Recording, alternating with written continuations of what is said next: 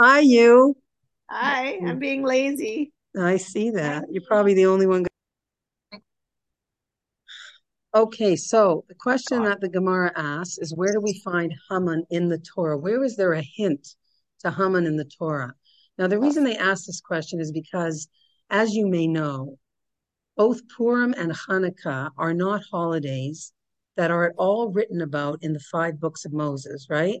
There is hmm. nowhere in the Torah that says thou shalt have a day of Purim and get drunk and, and put on costumes and go to your you know go to your friends' houses and deliver all kinds of goodies, etc.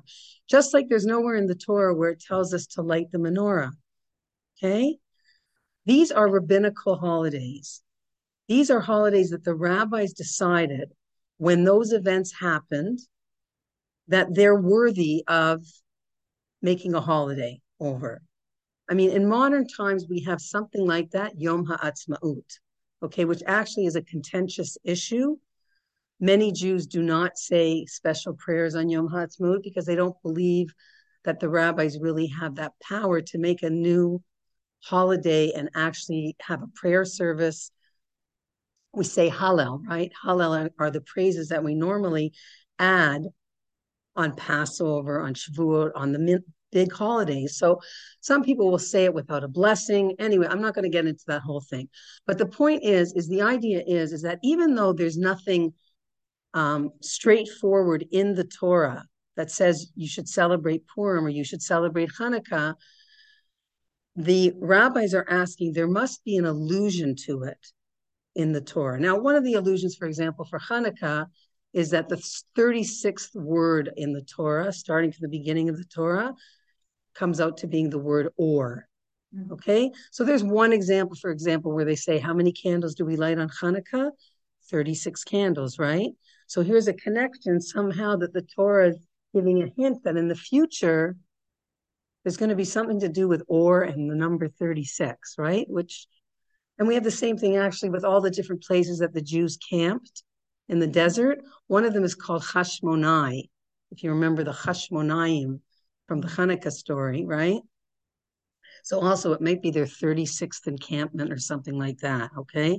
I don't remember exactly, but it's got some kind of significance that it's hinting that even once the Chumash is closed and the Megillas and the holy canon, so to speak, has been closed, there's going to be these holidays that are going to come later. Okay. And these holidays became very, very important because the Purim story takes place after we've let we've been exiled from Israel. Okay. We've been kicked out. Everybody knows the song by the rivers of Babylon where we sat down and wept, right? We have been kicked out of Israel for the first time. It's the first of four exiles. We are now living in the fourth exile, which is considered the longest and the most difficult in many ways. Okay. Exile always connotes a time of tremendous darkness. It also connotes a time of Hester Panim, which is the idea of God hiding his face. By the way, they also ask the question in the Gemara where is there an allusion to Esther in the Torah? And that comes out later in the Torah in Devarim, in Deuteronomy, where God says, On that day, Astir, Astir Panim, I will surely hide my face. So the rabbis say, oh, this is an allusion to the time period of Purim when God, so to speak, hid his face. Okay. And the Jewish people had been, their first temple had been completely destroyed, right? And they were exiled to Persia. Okay, now what about Haman? Where do we find Haman in the Torah? So let's just do this because this is, this is going to lead into our discussion, hopefully, about anger, unless I just get so fixated on the Purim story because it's so incredible. And I've just been teaching it all day here and there, so whatever. Okay, so where do you find Haman in the Torah? So if you if you guys know Hebrew, in Yud Aleph on page 16, basically what's going on here is where do we find him? We find him in the Garden of Eden right at the very beginning of the Torah. Okay. And we find him right after Adam and Chava have eaten from the forbidden tree, right? And God basically comes to them and says, Hamin ha'etz, right?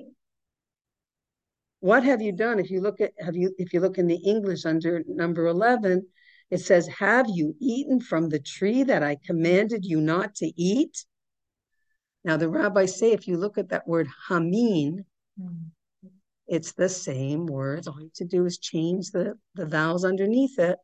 You get the name Haman, right? So then the next question is, why is he here? What it, what is, you know, why is Haman appearing in this part of the Torah? What does this have to do with Haman? Okay. So what's just happened in the Garden of Eden? They've eaten from the tree, etc. They they start hiding from God. But the main focus of this connection is God says to them, I gave you every single tree. I put you in paradise. I gave you absolutely everything except for one thing. I told you you cannot eat from this tree.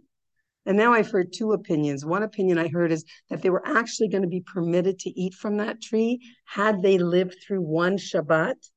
They would have been on a certain level, an even higher level spiritually, which would have given, given them the ability to eat from that tree of good and evil. This is a whole subject in itself. Or even had they gotten to Shabbos, to Shabbat, they would have been able to, you know? Maybe it would have been Friday night dinner. I don't know. Okay, dessert. But the point is, is they didn't make it.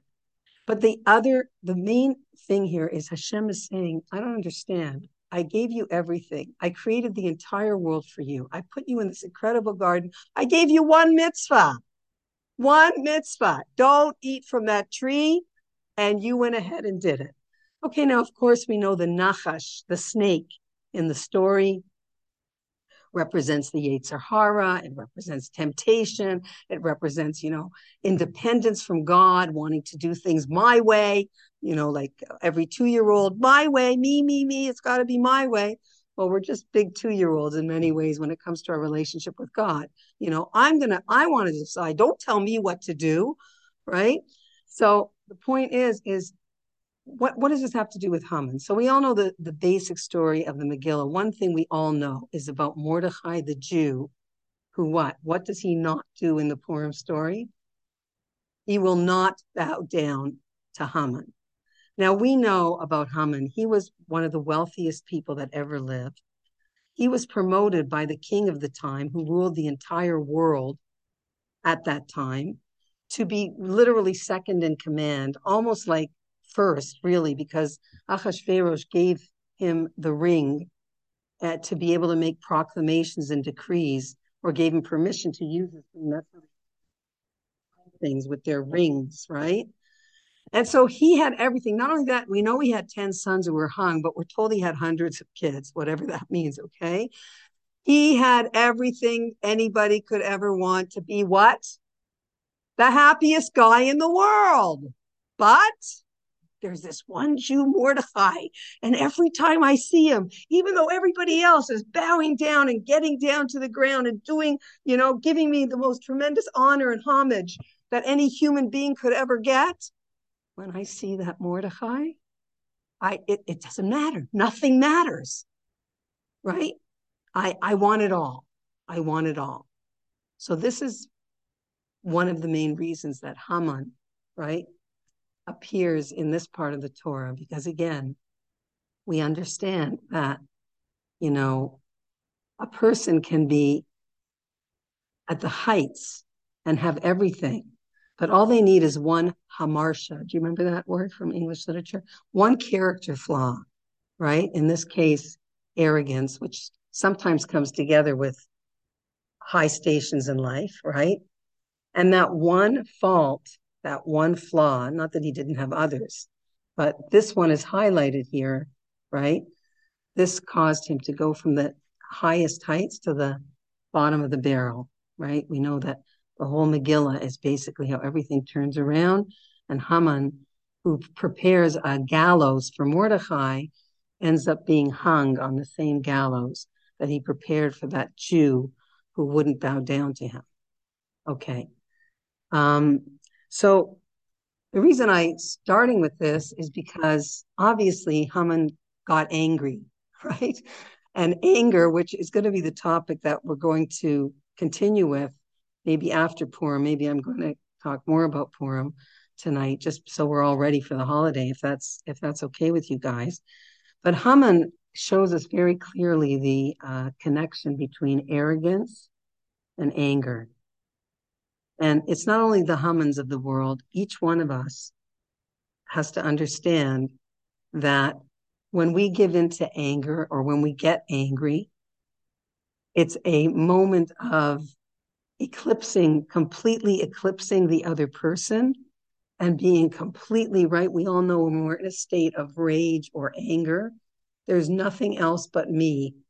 It's all about me. What have you done to me? How could you say that to me? The me becomes very, very large and the you is very small, but the me is very, very big.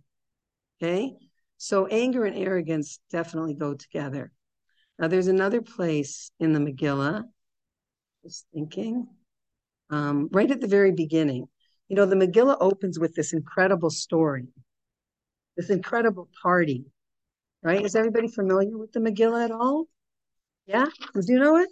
Okay, what are they having this king of throws this party that lasts for 180 days. Anybody know what he's celebrating? Anybody know what the party's about? Exactly. Thank you. You're going to be shocked. Say that a little louder.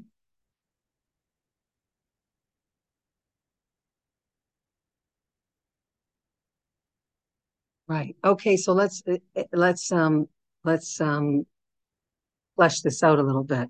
So right at the very beginning of the Megillah, we're told that you know King Achashverosh ruled the entire world at the time, and he made this incredible party that lasted for 180 days.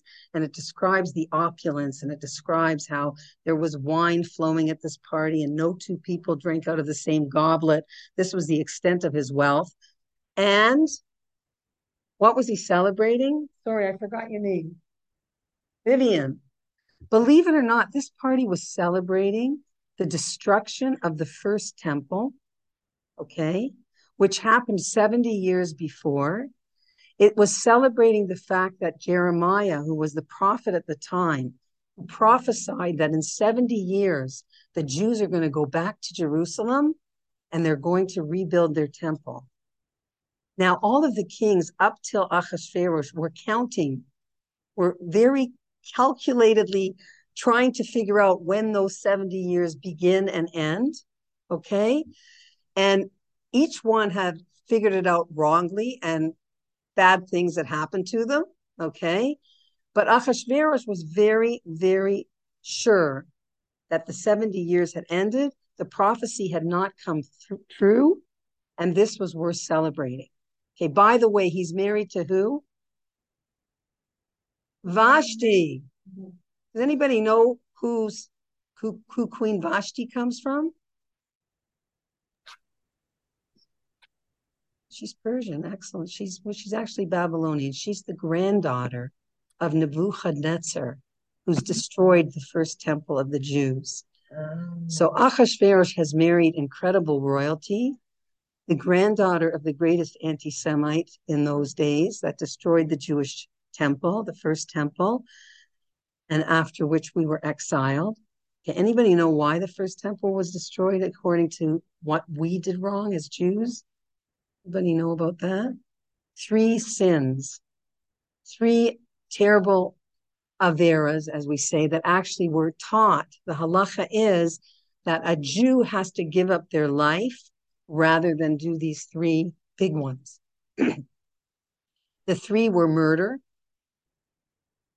sexual immorality, and idol worship. Okay? So the Jews were guilty of all three in the times of the first Beit HaMikdash.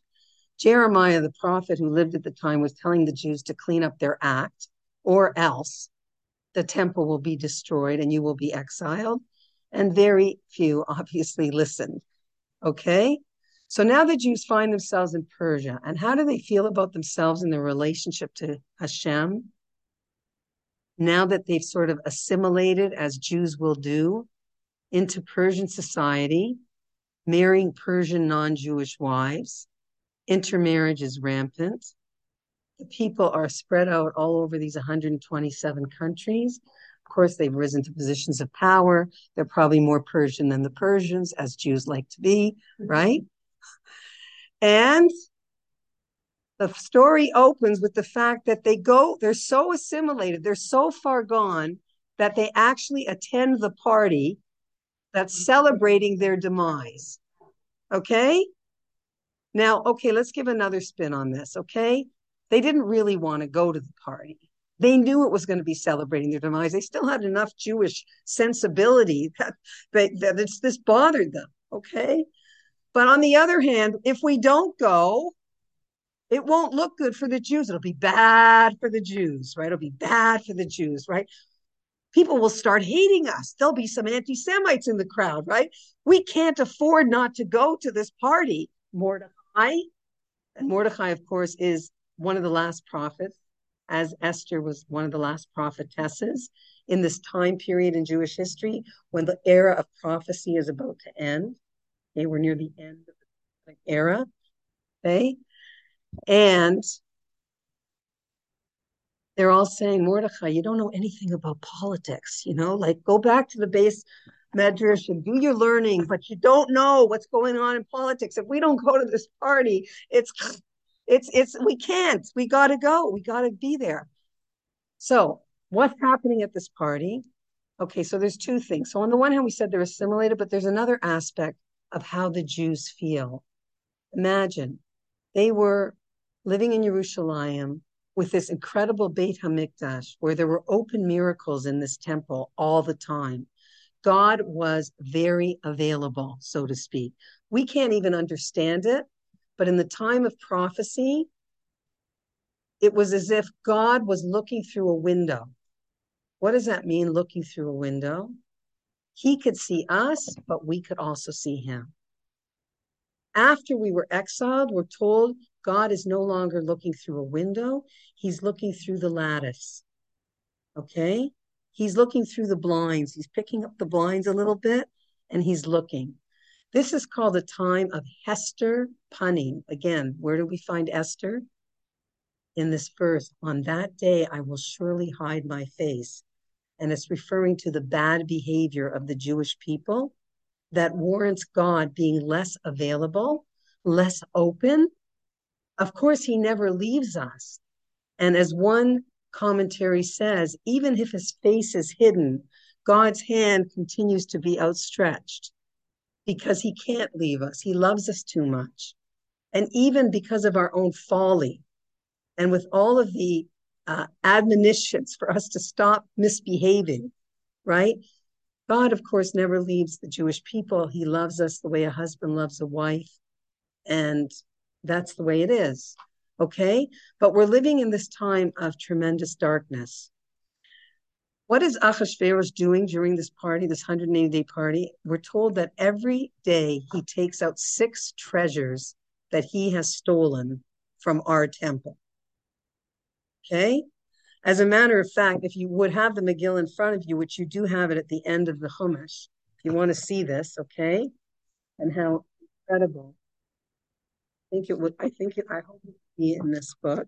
But at the very end of your Chumash, Megillah Esther starts in page 1242, 52, sorry. Now, if you go down to Pasuk Vav, or just look, you will see there's one letter that's bold and large, bigger than all the other letters. Hur, excellent. Who said Hur? You go to the front of the class. Excellent. Hur. Okay, now why is that letter bigger? And not only that, remember, that means that 1252. That means that in every Megillah, everywhere in the world where there are Jews, if you don't write the Megillah with that large het, it is not a kosher Megillah. Just like if, you know, in the Torah, if the Torah was written a certain way, certain letters are bigger, certain letters are smaller, right? If you're missing that, then you don't have the divine Torah that we believe is the blueprint of creation and came from Hashem, right? God's instructions to the human to the human beings. So what is this large het doing there? All it says there in English is There were hangings of white, fine cotton, and blue wool. Well, what is that? So, what's so significant about that? So, the rabbis teach us, and again, without Torah Sheba'al Peh, okay, we have two Torahs. By the way, the Torah begins with the letter Bet. It's an allusion to the fact that there's not just one Torah, there's two Torahs. There's what we call Torah Shebichtav, the written Torah that you have in front of you. And then there's the oral Torah, which is what Moses spent 40 days on the mountain learning. Now, why do you have to have this oral Torah? Or you can take this written Torah, as we know, and make it into another religion if you like. You could make it into Christianity. You could make it into Islam if you like. Because if you don't have the oral tradition, then you can't really understand the written Torah. It's cryptic. Okay? It's like if you're sitting, if you miss a class in university one day and you ask your best friend to take notes for you, okay? And you know, you get you you take her notes home with you the next night to study, and you look at her notes and it's like she's got all these little things that she does for like, you know, whenever she writes. I remember I had a friend every time it was the word the, she'd make a check mark. And she used shorthand, right? And I never learned shorthand. What's this? What's that? Right? So the point is, is I can't make sense of these notes because I don't know your secret little language that you've made up for yourself so that you don't have to write the whole thing out. Okay. So that's kind of what the oral Torah is to the written. It's like the explanation of the notes. Now, I'll just give you a simple example. In the written Torah, it says that you should wear phylacteries. You like that word, phylacteries? Mm-hmm. Now, if you don't have the oral Torah, you have no clue. I mean, I, I know I'm supposed to wear a phylactery, but like, what's a phylactery, right? Like, we don't know what a phylactery is. You know, if I only have the written Torah, well, what is that? What do I wear? The written, the oral Torah explains what phylacteries are. Not only does it explain how you make them and that they have to be black and they have to be made out of leather and how you have to tie them and wear on your head. By the way, I just found out, do you know where you put tefillin on your head? You put it where the soft spot of a baby is. You knew that? Wow. I don't know why I knew that, but I knew. That's cool. And actually, I heard heard a class from Esther Ween, who gives very high Torah. I caught a few things, but she actually said that that's the part of the mind that the soul actually comes into the body through, mm-hmm. and that's the psyche, which you know is the most elevated part, and that's why she said when you're a baby, it's opened up. And you know where everybody's so scared to touch it and hurt the baby right? But it actually has that spiritual component that that's where the soul enters mm-hmm. into the body. Isn't that cool? Did you know that too mm-hmm. Yeah but isn't it here yeah anyway whatever but the point is is that without the oral tradition we would not know what phylacteries are and there are many many many examples and without the oral tradition we would not know what this large het is alluding to either. So we're told through the oral tradition that the chet, which equals the number, anybody gematria? How's your math? Every eight. That's right, eight. Excellent. Mora, you go to the front of the class. You could be the Mora now. Okay. So the eight is alluding to the fact that Achashverosh has the audacity to come out to this party dressed in the eight bigdei kehuna, the eight clo- eight articles of clothing that the holy high priest of the Jewish people wore when he served in the Beit HaMikdash. Okay, each one of these garments has tremendous significance. If he was missing one piece of it, you know, he couldn't go in there. He could even die in there if he wasn't in perfect shape you know, think of an athlete in the Olympics. You know, he had to be in perfect shape spiritually.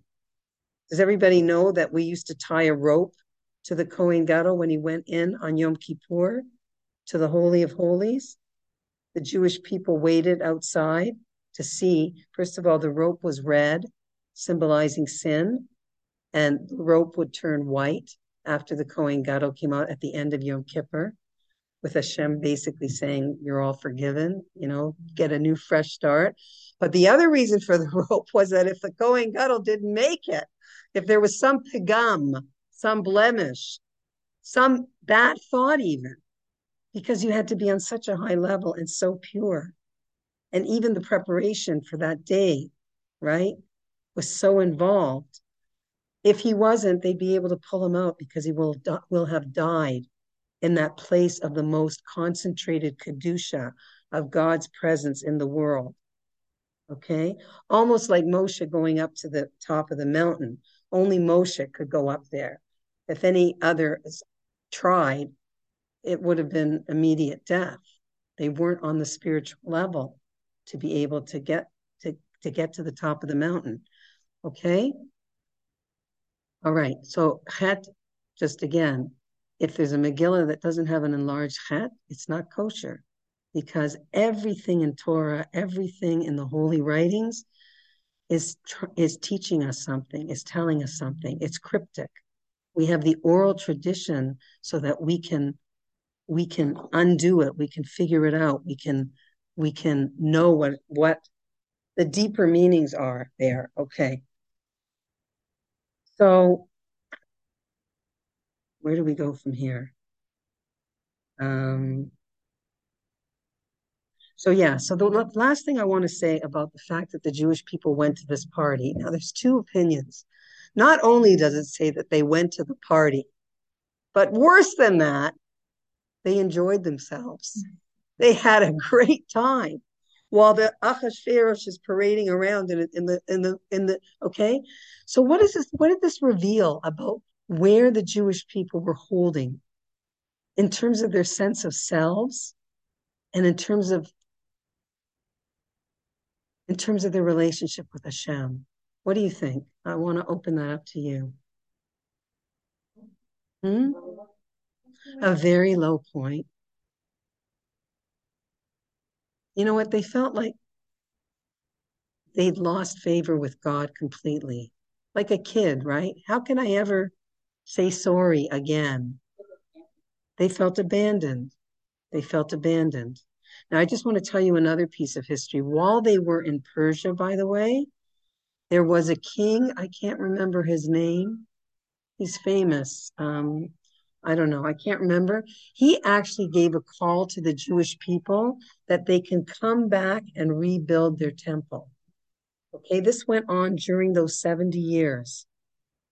And we're told that 24,000 Jews returned to Jerusalem, which sounds like a lot, but they said it was a trickle. It was hardly anybody. You know, I always liken it to like, you know, let's say tomorrow Mashiach came and, you know, he said, okay, everybody, we can all go back to Israel, you know? And, you know, Jews will be going like, no, I can't. I'm in the middle of, of decorating my, I, I mean, I'm putting a new addition on the house and we're planning to get a pool this summer. I mean, what do you mean go back? You know, not now, right? So, you know, the same thing was going on there. But more than that, who said abandon? Right? Abandoned, totally dejected. God doesn't love us anymore. We were kicked out of the Holy Land. We did really bad stuff. We didn't listen to the prophets. It's over. We've lost our mission. We've lost our purpose. You know, like when a person is so low that they say, it doesn't matter what I do. It doesn't matter. I've just sunk so low. I might as well just, you know, go to ground zero. And that's how the Jews were feeling. Okay. That's how the Megillah opens like that. Okay. Now we also have in the next chapter, we have the whole uh, the whole chapter about how the king who's extremely drunk, right? How's how am I doing with time? Eight. Okay. The king who is very, very drunk calls for his wife. What's her name? Vashti. Vashti. Okay, I just want to show you interesting. Whenever he talks about her, um, hold on. So it, it, you'll notice in Tess, right? It says Gam Vashti Hamalka, also Vashti the queen. Now we're going to see how sometimes she's called Vashti Hamalka and sometimes she's called Hamalka Vashti. It depends who's talking. Okay, whether the queen part comes first or the queen part is Okay, this is significant. Okay, but let's just see what happens here. Okay, so Vashti's also making a party. She's making this big party for the women. She's having her own little feast. And on the seventh day, when the king's heart is merry with wine, he orders all of his chamberlains. The first one's name is Mehuman, which, by the way, is going to be Haman. Okay, it's a different name that's given him at this point. It really means from Muhan, that he's being prepared to be promoted, but but eventually he'll be prepared to be hung on the gallows. Okay, he's the first one there, Muhan. Okay, he orders all of his uh, chamberlains to, to bring Vashti the queen before the king wearing the royal crown to show off to the people and the officials her beauty, for she was beautiful to look upon. But Queen Vashti refuses to come at the king's command. Queen Vashti, here, do you see now? It's Queen Vashti, right? He wants Vashti, the queen, to come, and Queen Vashti says no. Now, why does it change like that? Why is that? Because Queen Vashti is actually the only of this couple who is from royal monarchy, who is from the aristocrat of Nebuchadnezzar, the king's granddaughter. And Haman, through the oral tradition, we learn was a mere stable boy in his earlier days who worked his way up through all kinds of machinations and devious schemes to become king of the entire world. So when he calls her, hey, Vashti, get over here, right? The, the, the sentence changes to when she refuses, Vashti, Hamalka Vashti, the Queen Vashti, who saved herself. Listen, buddy, you know, you drunken stable boy, don't tell me what to do. I'm the queen in this relationship. I'm King Nebuchadnezzar's granddaughter. Uh, you, you better watch out, right? And this is what happens. So the seventh day, by the way, is an allusion to the fact that Queen Vashti des- deserved this death because one of the horrible things she used to do, and we have this concept in Judaism called Mida Keneged Mida. Anybody heard that idea before? That measure for measure, you know, Shakespeare's famous play, this idea that everything comes back to you in the same measure, right? Whether for good or for bad. Okay. So the seventh day is alluding to Shabbos. Okay. This is when she was punished. And it's also alluding to the fact that she used to have all of these Jewish maidservants and she would make them work for her in the nude, naked to degrade them. Yes. And that's why the rabbis tell us that when Achashverosh tells her to come out, it says, Bring Queen Vashti the queen before the king wearing the royal crown. And the rabbis say, wearing only the royal crown. We want her to come to the party naked. And by the way, what's happened before this is that all of the drunken men, including Achashverosh at the party where the wine is wine is a big theme throughout the Megillah. Okay. And the power of wine to corrupt and the power of wine to ennoble. Okay. There's a saying, Nichnas yayin yotze sod. When wine goes in, the secrets come out, meaning wine reveals who you really are.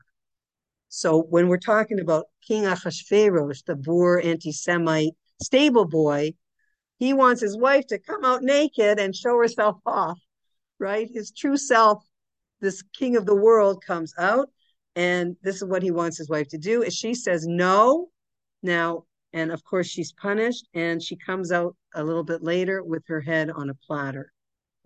Yeah, I just read that. I thought, mm. you know what?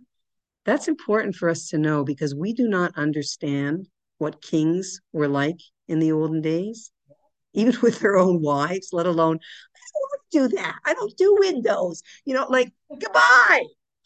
You know, we don't get that, but that's what the world was like for a long, long, long, long time. King Henry VIII. Off with your head. It was a real thing. Okay. And Vashti, you know, Queen Vashti, okay, doesn't make it. Any questions at this point? No. Okay. Oh, what happens after Queen Vashti doesn't come? Who remembers? What's next? Right. Memuhan, Haman. Okay. And if you look, look at this. It says those closest to him.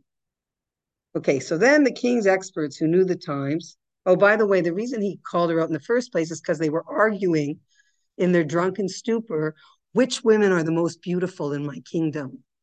And of course, you know, there were all kinds of different peoples that had joined together. It was Canada, it was multicultural, right? And of course, the king was saying, of all the women, my wife is the most beautiful of all of them, right? And I'm going to show you. Come on out here, Vashti, right? And of course, then we know what happens. Okay, so now he's got no wife, okay? But look what it says. It says, King therefore became very incensed, and his anger burned him. Hamelech became very incensed. I want to tell you one more cryptic thing in the Megillah when you go and hear it on Purim we know that, first of all, there's only one Megillah where we have actually a mitzvah to hear every single word. You don't have to go and hear Megillas Rus Ruth on Shavuot, okay? You don't have to hear Shir Shirim, even though they read it on Passover, okay? But if you miss one word in the Megillah, you haven't done the mitzvah. Let's hold that question, okay? And the fact that you even have to hear it, why? Not only that, we're told that Purim is the only holiday we're going to keep after Mashiach comes. No more Pesach. You don't have to worry about your menu. Okay. No more cleaning the house. Ladies, we're free. We're really free. Right? Only Purim, it says the only holiday that will have any relevance to us is the holiday of Purim. Hmm. Why? Oh my gosh. How much time do we have? Okay, so if we want to understand that, mm-hmm. we have to understand why there's no mention of God in the Megillah. It's the only holy book where you go through it and God's name is not mentioned. Okay. Mm-hmm. Wonder if that means if you drop it, if you have to fast for no, you have to kiss it. I guess you do because it's holy, right? It's it was written. Who was the Megillah written by? Anybody know? It was written by Mordechai and Esther.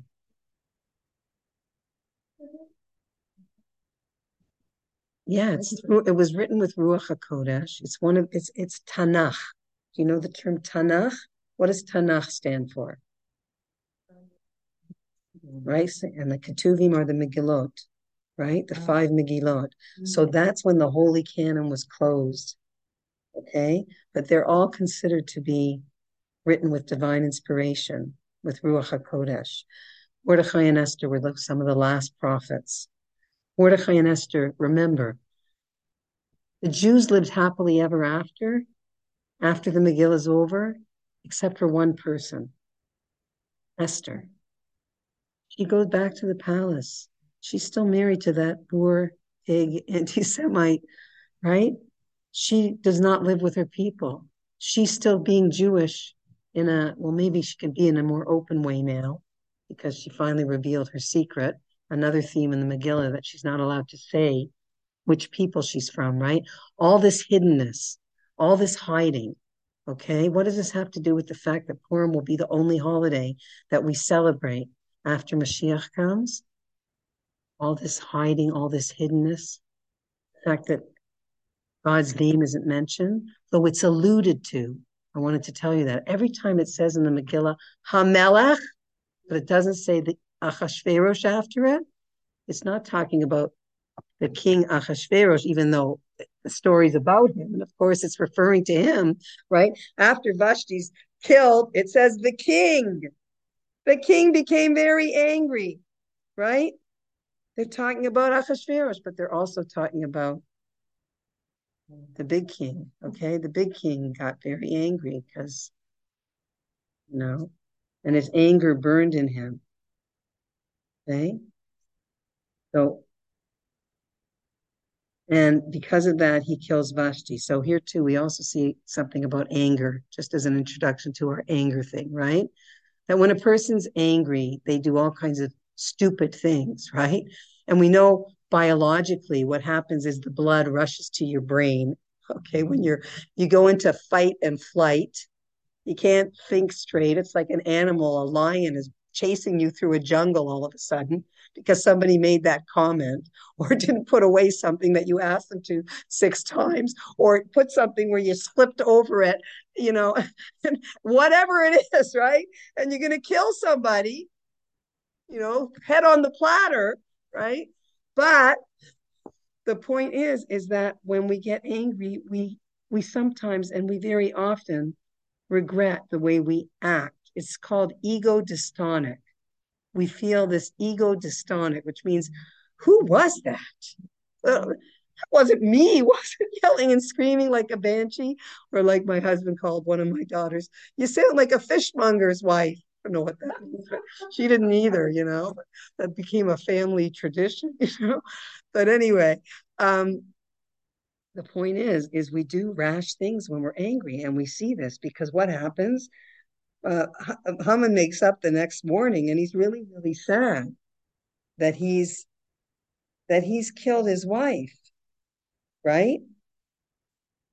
And so right away his his advisors say okay don't worry don't worry don't worry. We're going to get you a new queen. It's okay it's okay right?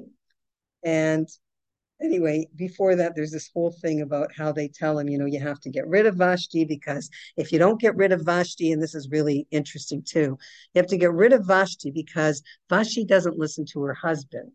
And if you don't get rid of her, it's going to send a message to all the women in the kingdom that they can defy their husbands. The feminist movement is about to begin. We must squash it. We must, you know, before it begins. And the way we're going to do this, King Achashverosh, is by your sending a very clear message about what happens when a woman does not listen to her husband or he puts all she puts olives in a dish whether he doesn't like olives you know or peppers or whatever it is.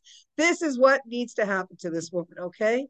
So so that's why uh, he's convinced that he should get rid of, uh, of his wife okay so, but after these things, when his wrath subsides, look in, at chapter two, he remembers Vashti and he starts thinking about how beautiful she was, how she wasn't such a bad wife after all, you know, and what mm-hmm. what what she had done and what had decreed against her.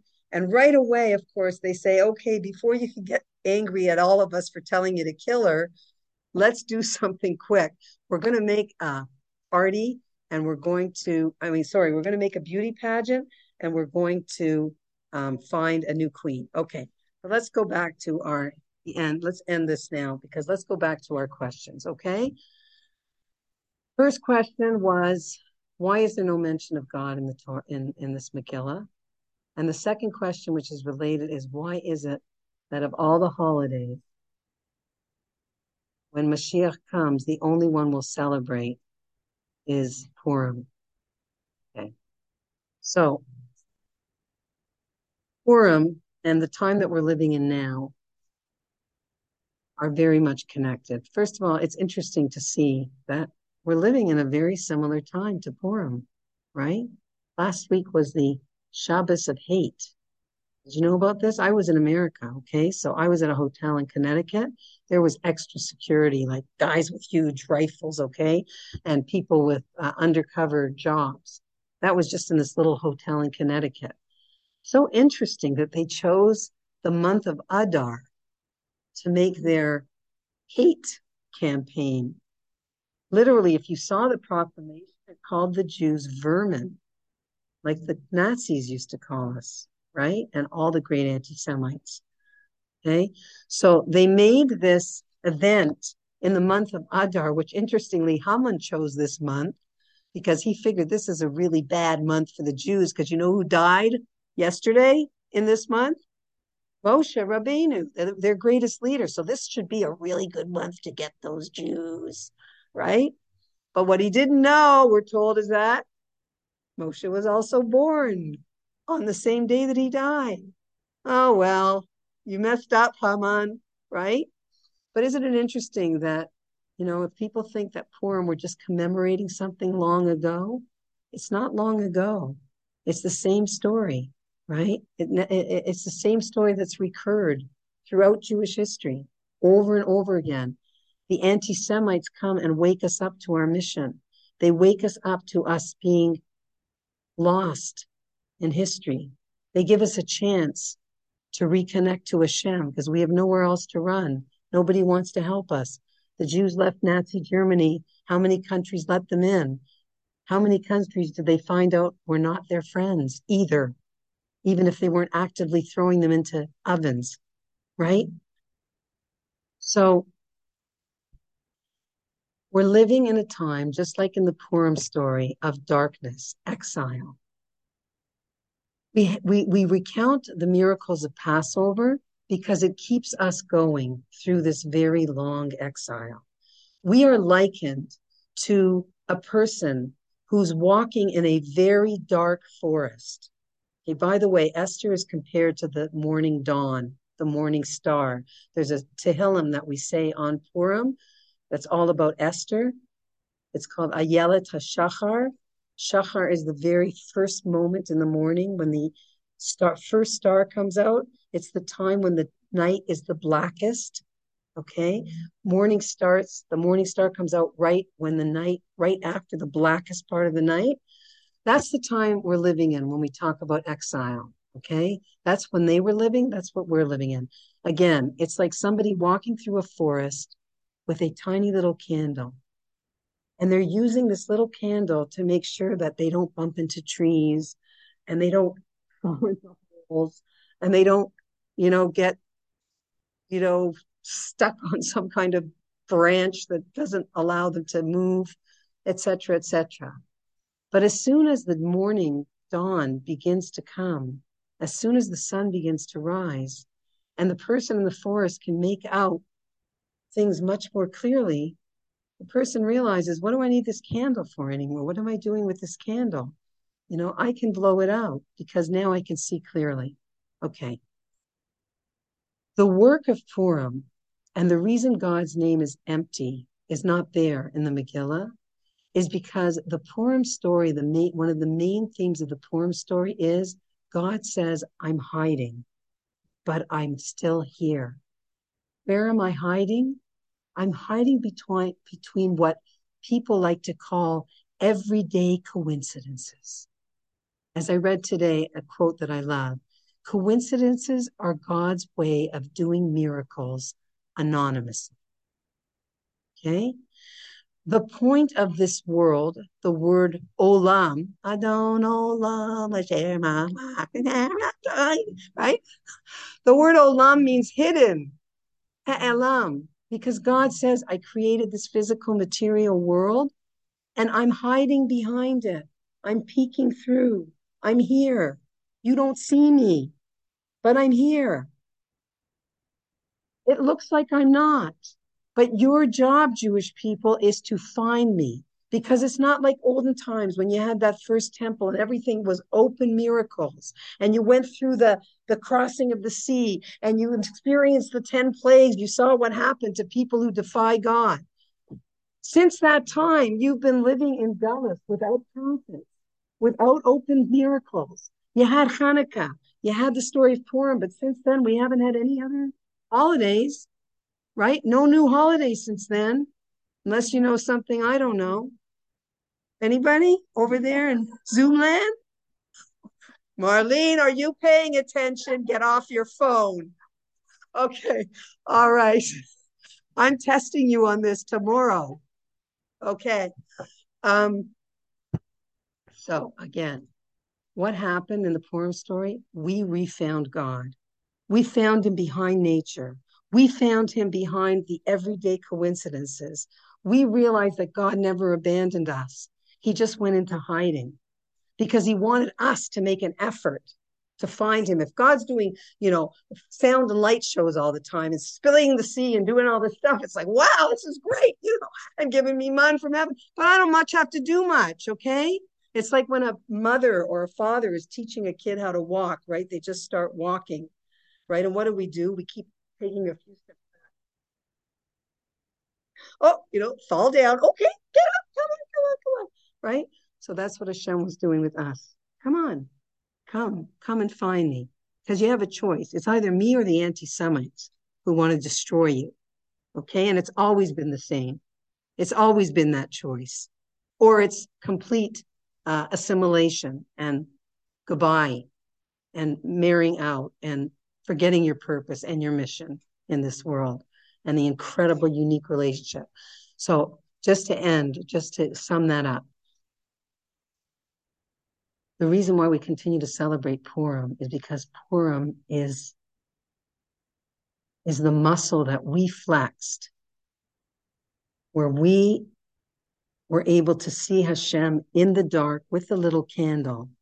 And now that the dawn is there, it's like we celebrate the fact that we can appreciate the dawn even more because we never stopped looking for it. We never stopped walking on the path, even when it was dark, with that little candle, hoping and praying and never giving up on this promise that Hashem made that at some point, whenever it will be, there will be a dawn and the darkness of exile will be gone forever. And it won't just be good for the Jewish people, it will be good for all of mankind, right? And that's what we believe, and that's where we hope we're heading to. And so Purim is as relevant now as it was then, and it will always be relevant because we're always celebrating the light that we put in effort and that will never be lost. That effort will never be lost. It makes us greater, right? That we put in when times were very dark. Okay. Thank you very much, ladies in Zoom land. I guess you'll be missing all the pastries and oh my gosh, they brought sushi tonight. oh, they're having a barbecue later. okay, but you'll come next week. All right, love you all. Thank Bye. you. Thank you. You're welcome. Chag Sameach. Chag Sameach. A frail That's the Hanukkah. man. Deborah, you didn't talk about Deborah the costumes. Oh, the costumes. oh, Penny, come on. You have to come here to hear about the costumes. The I know. costumes are all about hiding, hiding, hiding. The theme of Purim is hiding. God was hiding. So we also hide. Because So sometimes when you hide, when you're invisible, you can actually do more stuff. You know, it's like superpowers are always invisible. They can go anywhere and do anything. Hiding sometimes gives you power. For example, when we're hidden, we feel more less self-conscious than when we're right. When you're behind a mask, you feel like nobody knows who I am. I can I can be anybody I want to be. I mean, I could be a fireman if I'm wearing a fireman costume, you know, and you know, it's like on Purim, I can be whoever I can I want to be, and there's nothing stopping me because behind that costume, I can imagine that I'm anybody. Anyway, whatever. That's a whole nother theme, but it's also it's also the hiddenness. Okay, Penny. If you want Thank the triple scoop ice cream, you'll have to come out next week. Okay. I, I Okay. hope I'm glad that you're okay, but I really truly was on my way down last week when I it know, was sorry. canceled. okay, God willing, next week again. Yeah. It's a shame. God willing. God willing next week. Yes. Okay, love you. Okay. Thanks for coming, Take Judy. Nice to see you. Renee, Bye. all the way from New York, Brooklyn.